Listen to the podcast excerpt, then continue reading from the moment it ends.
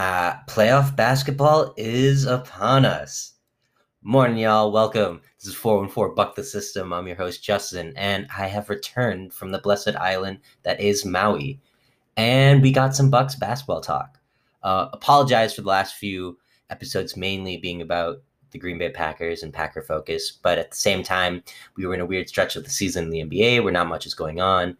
Uh, that compounded with the NFL draft, which is probably the biggest uh, off-season day outside of maybe free agents. Well, the draft is bigger. Plus Aaron Rodgers, which of course we'll talk a little bit about it. Kind of getting sick of all that drama, but we'll mention that later on in the show. Uh, but the big news: the Milwaukee Bucks are on a winning streak. Um, they've won five in a row. Uh, you know, a few of them back to backs, and the most important of all, the mini series against the Nets. Uh, they are now a half game behind the Nets with about five to play. Bucks are now own the tiebreaker. So if they finish with the same record as Brooklyn, then they would end up at the two seed. Um, without with about five left to play, we'll see how it goes. Uh, I think the Bucks only have Miami that they're playing against. That's a playoff seed, uh, and the Pacers. Um, but if the Bucks can win the next five, which is, will be very tough regardless, uh, then they will clinch the two. Uh, it'll be important because between the three and the six seed, the two and the three seed, there will be a bigger difference. The two seed will obviously play the winner of the play-in tournament, or no, they would play the second winner of the play-in tournament, which is that new NBA rule. Uh, or if they're the three seed, they'll play the six seed, which at this point would be Miami. Um, and it looks like their matchup will most likely be against Miami or Boston. That's a conversation for another day because that will be interesting uh, seeing as Miami is the team that knocked us out of the playoffs last year, but Miami's a different team and Milwaukee is a different team. Let's that let's get that straight. Um, so uh, speaking of the Nets, though, it was a very interesting to watch and analyze these two games, uh, this mini series.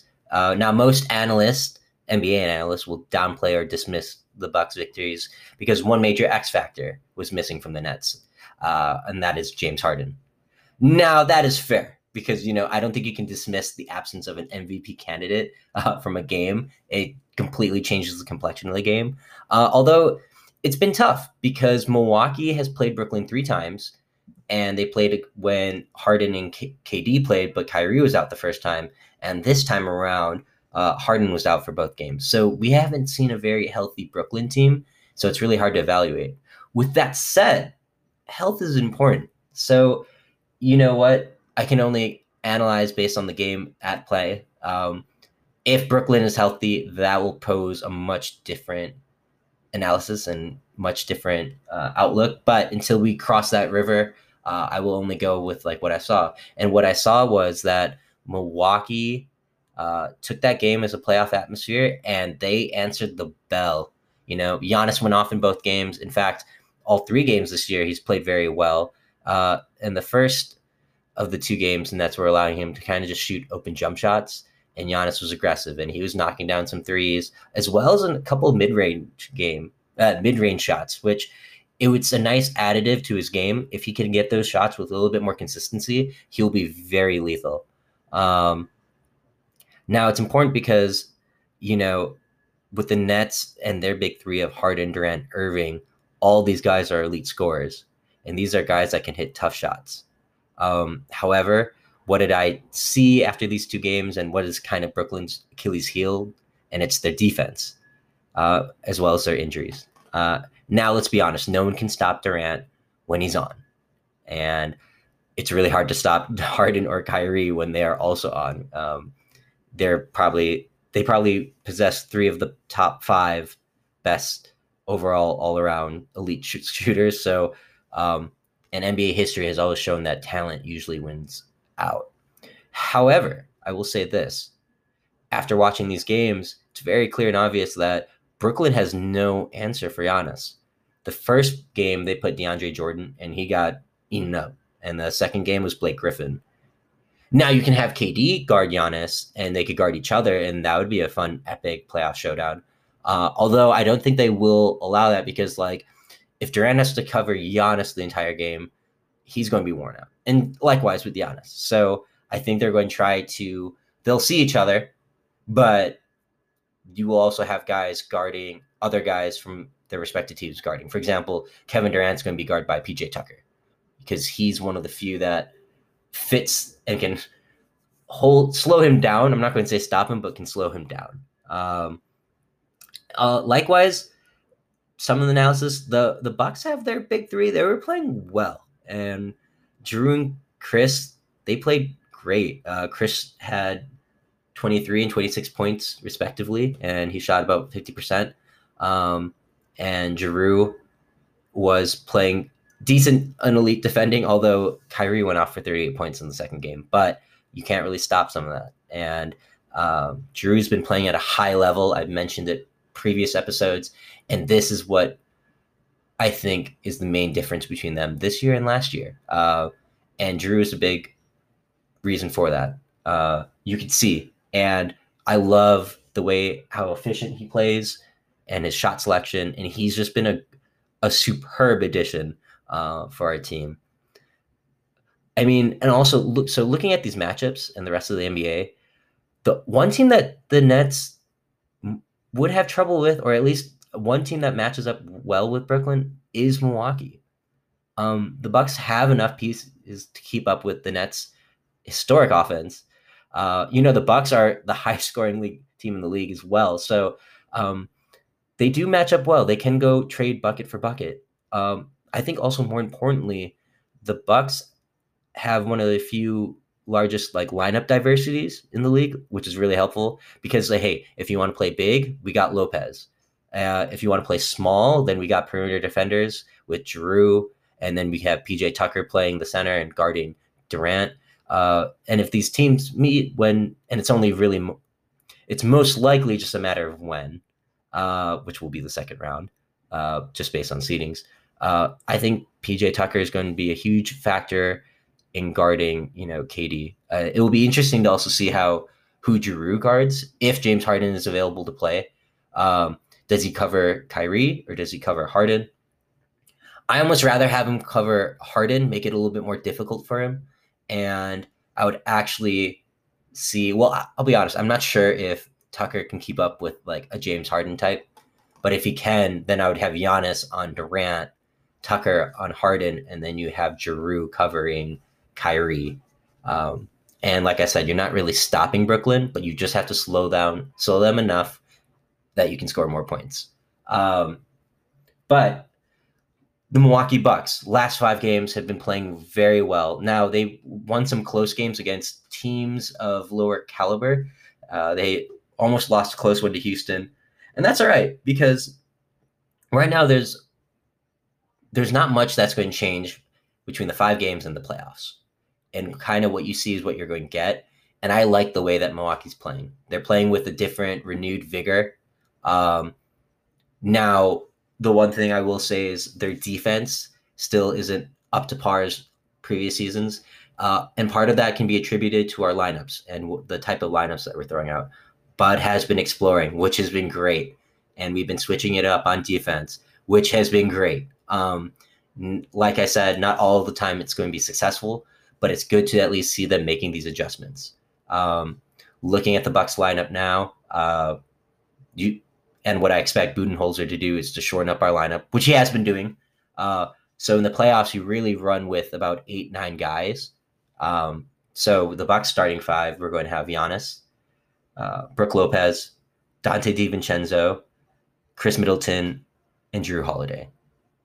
Off the bench, you're going to have PJ Tucker, Bryn Forbes, who's been shooting great, by the way, Bobby Portis, and Pat Connaughton, who I will say in this last 10 game stretch, the players that have been making a big difference, and ultimately, they're also going to help determine this playoff run. It has been our bench players.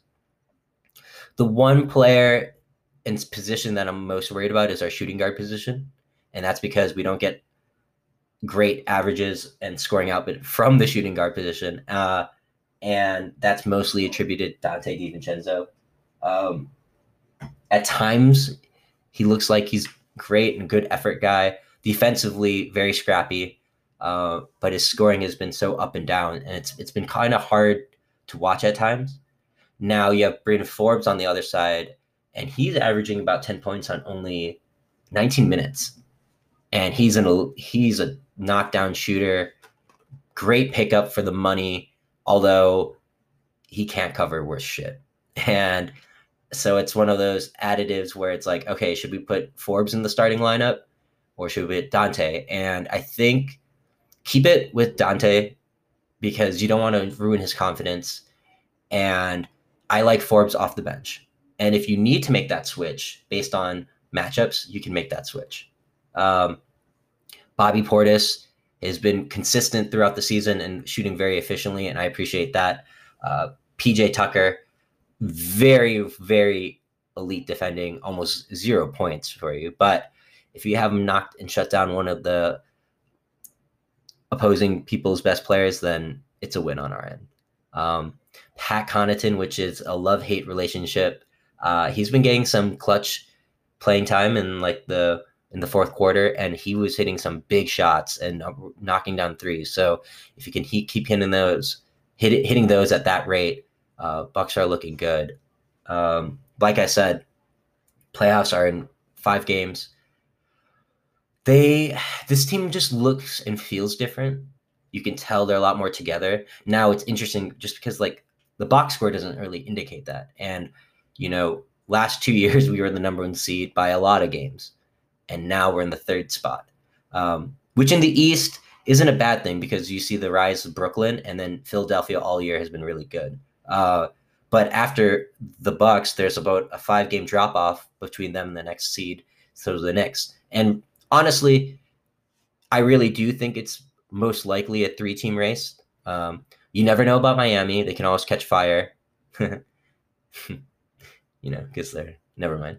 Anyways, um, then you got Boston, who's always fun to watch, but it's been so up and down. And like, truthfully speaking, if we had to play Boston in the first round, I respect them, but I know we can take them because they don't have defense and they have lapses, and so does every team. But I think in order to win the win the title, you have to be pretty decent on offense, and you definitely have to be good on defense. And Boston doesn't have that, which is funny because Brooklyn, they also don't have any defense, and they're just hoping that they can just outscore you. Um, it's going to be fun. Uh, I think if the Bucks have the Heat in the first round, that will be a much tougher out. Um, although I wouldn't mind playing the Heat, although careful what you wish for, but I think it would be really cool if the Bucks could kind of have the opportunity to play them again. Because when they played last year, it was in the bubble. Um, they absolutely outplayed us, and the Bucks were sent home packing. But this is not that same team. Um, you can tell that there's little minor tweaks in Giannis's game that have shown really good results. He's getting rid of the ball quicker.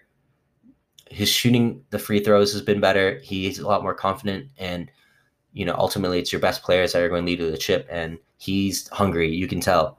Khris Middleton has been steady. Uh, you know he had a weird shooting slump for a while, but he's back. And if he can just keep knocking down like you know between twenty to twenty five points a game on solid efficiency, that's going to be huge for us. And ultimately, the big difference maker is Jrue Holiday, you know, replacing Eric Bledsoe because Eric Bledsoe had a tremendous drop off between the regular season and the playoffs and great defender, but was a liability on offense. Now, Jrue, on the other hand, hasn't played many playoff series, but we know in the playoff series that he's played, he's played very well and his output has been much higher than it is in the regular season. I mean, his stats are so deceiving because like it says that he's only averaging 17 points a game and like six assists. Um, but he's shooting at a career high shoot field goal percentage at like 50%. So he's not shooting a lot. He's only sometimes shooting like nine, like sometimes less than 10 shots a game, and he's scoring 20 points. So, and he's been picking up that pace so when comes playoff time, when the game slows down, as they say, Giannis is probably not going to get the same type of looks and points as easy as he does in the regular season. But what makes a big difference is now instead of just having really one option and then knockdown shooters that um, Giannis really has now two options plus two other knockdown shooters, which is either Lopez, DiVincenzo, Forbes, or like Connaughton, one of those guys. But then you also have Jrue and Middleton. Um, their defense needs a little bit of work, but at least their giant weakness isn't as apparent as last time. Or if they do, they can sub out Lopez. So prior, the Bucks had elite defense because they were allowing open threes, but allowing but covering the paint, and that's where Lopez is his best, being a shot blocker. Uh, however, during the playoffs last year, they realized, oh, if we can isolate Brook, or if the you know they can have open looks from the outside, uh, they would kill us. Now that's not the case because if that's happening with Lopez on the floor, we can put in Tucker, and now we have a much more versatile lineup. Uh, and Jrue is even a better defender than Eric Bledsoe. And if you want to see a masterclass of how he guards people like Dame and Steph, Bleacher Report, I'll put it, I'll put the link in the video. But Bleacher Report just did this cool video, and Jrue goes in depth. So I'm excited. Uh, I think our bench is starting to play better, which has been huge because early in the season we were kind of having mixed results. Uh, you know, they just look confident. Now the playoffs, we'll see, because is Budenholzer going to allow for these changes that he's been implementing, or will he revert back and be stubborn? Um, you know what? His job's on the line. I don't think he will, and they can't afford to. Um, this is, I do believe this is the best version of the Bucks uh, in the in the Giannis era, which is really interesting to say because they won 60 games two years ago, and then essentially what would relate to another 60 game season uh, last year, if not for the pandemic. But this team just plays a better brand of basketball, and they know how to create a little bit more of the shots and in the clutch have been playing a lot more together. Um, like I said, I can't wait, and it's going to be interesting. I, I'm curious if we will make a switch between Forbes and DiVincenzo at the starting point, uh, starting guard, shooting guard position. I don't think they will, but I like our chances against any other any of the other teams because we have I'm going to call it a big three. People would say it's oh, it's not a real big three, but like the Bucks have a big three. They might not be the most explosive guys, and when I talk about the most explosive guys like Jrue and Khris, but they're efficient players, very smart players, and they'll give you everything. And even though their stats might not always show it, they play like a big three. And I think that's the big difference from last year to this year.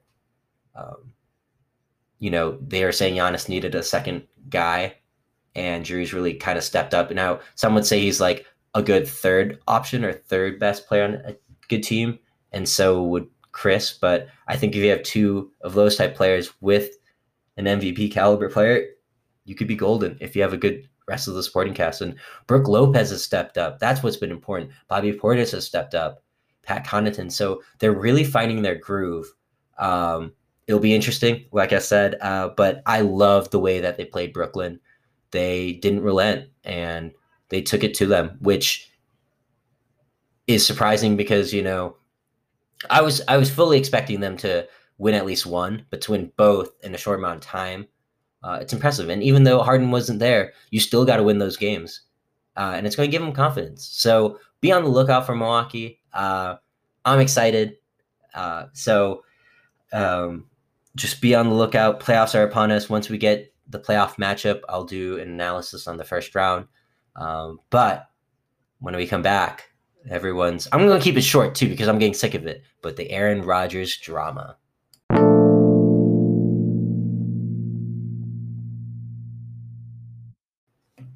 Mm-hmm. Welcome back. You guys knew I couldn't talk about Aaron Rodgers, or at least go through an episode with at least mentioning Aaron Rodgers. Now, frankly, I'm I'm pretty sick of it. I'm really annoyed. Uh, it's just very obvious that uh, it's been blown. I mean, I'm not going to say blown out of proportion because it looks like he legit wants out, but that the news has just been hovering, hovering, and it's been a frenzy. Um, and it's been interesting because the reason why the only reason I really want to talk about any of this Rodgers drama is that on the Dan Patrick show earlier this week, Adam Schefter, who you know, uh, he works for the NFL or, or ESPN, he's a big NFL reporter. Uh, he went on as a guest on the guest as a guest on his show, and they talked about uh, the whole Aaron Rodgers and breaking the news right before the draft.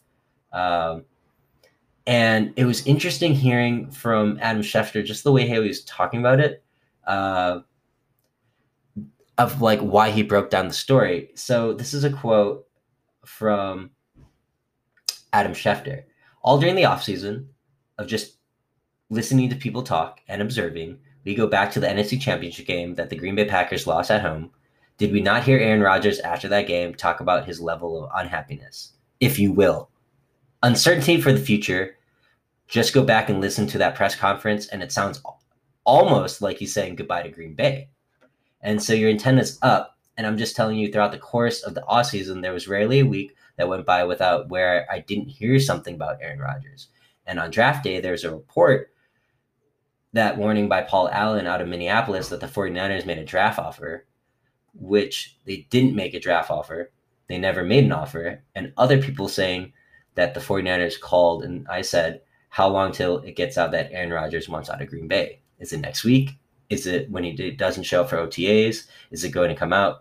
What does it matter if it comes out next week or next month? So Schefter told Patrick that his report was not based on anything new, but an accumulation of information. It was based on one tip or leak he got last Thursday afternoon. And this is what's annoying about it because all season there's always just been these rumblings.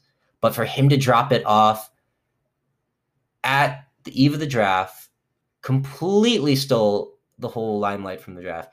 And now you have people pointing fingers saying, like, oh, is Aaron Rodgers drama queen about it? Like, does he want this attention? The Packers, are they trying to make like a smear report? No. This is just Schefter using, taking all this information and then dropping it. And I hate it because the whole media reacted to it when there really was no base. There was no fact. Rodgers hasn't said anything out in public. He barely ever mentions anything in public. And you think Green Bay would talk about that type of stuff? No, they always work under the radar. And because of this, it puts this giant light fixture on the Packers and saying, oh, it's unrepairable. Oh, he wants out. At the end of the day, and every at the end of the day, it's a lot of it's just misguided. And I think it's annoying when all you see on YouTube, and because of the content I watch, all I see is Green Bay talk from like ESPN, like five, 10 minute clips throughout the last two weeks. And it's like, oh, potential trade destinations. Oh, should he retire? What will Aaron Rodgers do? Everyone just needs to shut the fuck up. Even my friends that are trying to poke the bear, and like my bear friends that are trying to like pester me with it, it's annoying, but I'm not going to let it bother me because at the end of the day, the truth will reveal itself. If he really wants out, then he is given he's owed that right. And if he really feels that way. But I'm kind of upset just the way how the media has been pandering and talking about this and like they're like waiting for like the next big thing. It it's very reminiscent of different different type of story and different time. Uh, Brett Favre when he was oh I want he wanted to retire, then he came back, then he wanted to play, but the Packers didn't want him to go on Green Bay. Just very similar, and that's fine. And I get that's how sports is, but it's annoying. And I've hit this like weird breaking point. I also hate, and I'm not going to call out anybody else. Um, you know, it's one of the Packer channels I was watching was talking about like don't go after the media, even though a lot of what they're reporting is causing a lot of the drama. The media will always have its day, but it's I think it's important to have and to really get perspective from you know local fans and podcasters. Um, not that my opinion's any better than anybody else's, but to get actual fans' perspective because when it's these corporations that are bringing this news, like man, they try to control the narrative, and frankly, it's sickening. Um, on the Green Bay side um, as a fan because it makes you really think that they're just trying to find any situation to make it even worse uh, than it actually is. And, you know, knowing Aaron Rodgers and knowing the GM, I'm sure they've been sp- speaking in the offseason in private, and I'm sure they are going to continue to speak. Now, whether or not that leads to him going or staying remains to be seen. But I just want to shut down any of this speculation talk, any trade rumors, because so many reports have been false and so many reports have been misleading that you almost don't know where the truth is coming from. And until I see actual reports from Aaron Rodgers, then I will take everything with a grain of salt. For example, like that group text message that he that they're comparing to Jerry Krause, yeah, garbage. Like we'll see. Um, it's painting a very interesting offseason. I think, like I said, June 1st is the big date to really look at the Packers, or at least the following subsequent days after that, because of the cap hit. But I'm still leaning towards he's going to come back and he's going to stay for at least just the year.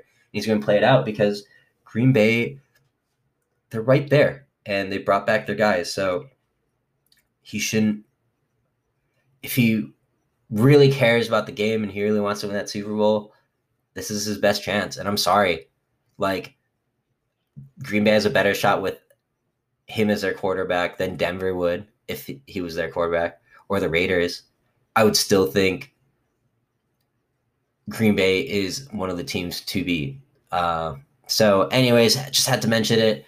Had to get off my chest. It's upsetting. It's annoying, but you know that's just the way narratives work in the NFL. Um, uh, but to conclude this episode, uh, little fun Monday movie review. Actually, getting it out on a Monday for once, which is kind of nice. Uh, so when I when I was out in Hawaii, um, you know, at night because there's not a lot of nightlife, Well, there is, but it just kind of shuts down. That's just the island life.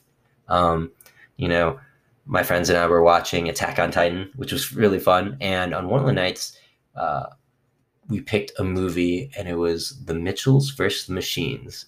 It's an animated movie on Netflix. Um, I loved every minute of it. I actually thought it's the best film I've seen so far this year, or at least in the 2021 calendar.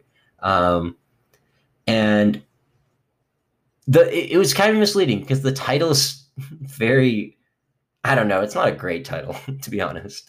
It's not enthralling, it's not enticing to watch, but the animation was pure. And I love the storyline. Uh, it's it was interesting because the plot was kind of split between the Mitchell side and like the rise of like the machines and I didn't really like that narrative with the machines. It was just kind of boring, but I love the family dynamics of the Mitchells. Uh, classic story of I'm not going to call her the outcast, but like uh, you know the main female lead, which is played by Abbi from you know uh, Broad City. Had to think about it for a second. Uh, she's going to college, and you know her her and her dad aren't having the best of relationships. Just as like you know when you grow and you know that you know life when you you're getting older as a kid and parents are getting older and it's like it's not the same dynamic it's like growing up it's just part of growing up and they really highlight that. And it's cool because the mitchells as a whole is just a very fun wholesome family. Uh, the animation like i said was great. Danny mcbride he plays the father. He was really great. Uh, you really love and feel for him when he's like oh he makes a mistake. He's trying to remedy it. He's just trying to be a dad and hold on to those memories because like as you guys know memories are important and when you know things happen it's that's what we keep it's uh, our memories and our traditions and i think it's a very fun it was a very fun family film in that regard that you know it stayed true to that um, also the, they had some trippy visuals mixed in um, there's this pug which pugs in real life, like you either love them or you hate them. I think they're an ugly cute. I'm not going to call them cute cute. They're an ugly cute. But the pug in this was, it was a great comic relief. Um, and I just, I loved it. Uh, it was very interesting to see Netflix dish out an animated movie like this of this quality. Although they also came out with Klaus, Klaus, a couple years back about the origins of Santa Claus, and that hit right on the money. So Netflix is uh they can play. Um they got they got a seat at the table is what we call. So I recommend it for you guys if you want a fun little family flick, if you want something to be in a good mood for. Uh I'm not going to give it away just because it's so new. It dropped like I think last week, but give it a sh- give it a run. I mean, I've been surprised by uh, quite a few animated movies as of late. Croods too. I couldn't stop laughing, and it's good because like for a while, like I think animation is always interesting because as you get older, there's periods where you watch them a lot, or then you have absentee periods. Like I think for a good stretch of Disney movies, like uh, Brave and the one with ooh Rapunzel or whatever, uh, Tangled. I missed those just because I was in college and you know college priorities are a little bit different. You kind of grow. Anyways, uh, so I just missed a bunch. And like with DreamWorks, uh, as I got older, I kind of just didn't really keep up with the DreamWorks movies. But Croods Two was fantastic. This film was hilarious. So I gotta give credit. Like every time I think people stretch the borders of animation um, and stories and originality, I always get surprised. And this, it wasn't so okay. It wasn't like the most original, but it was it was original. It was I guess it was just fresh, uh, very modern esque. So you, I, I I enjoyed it, and I'm not going to give, like I said, too much away. And now I'm just dragging ass because I didn't write a script for this, and it's very apparent that you know I'm just talking, and you know what, getting talking and it's important. So, uh, but if I had to make one recommendation, it's check that out. Also, I mean, I got back on Attack on Titan, so just finished season three. Can't wait for season four. Uh, it's so funny with that series because I love the first season. Like, I thought it was some of the best anime of all time probably like recency bias and all that stuff, but it was so good. And then it took a while for that second season to get going. And by the time it came out, uh, I was already adjusted to life, so I didn't really keep up with it as much. Uh, but the third season, the second part, I was completely like felt like the first season all over again, and uh, I can't wait to catch up on season four, the final season. Although it's split in two parts again.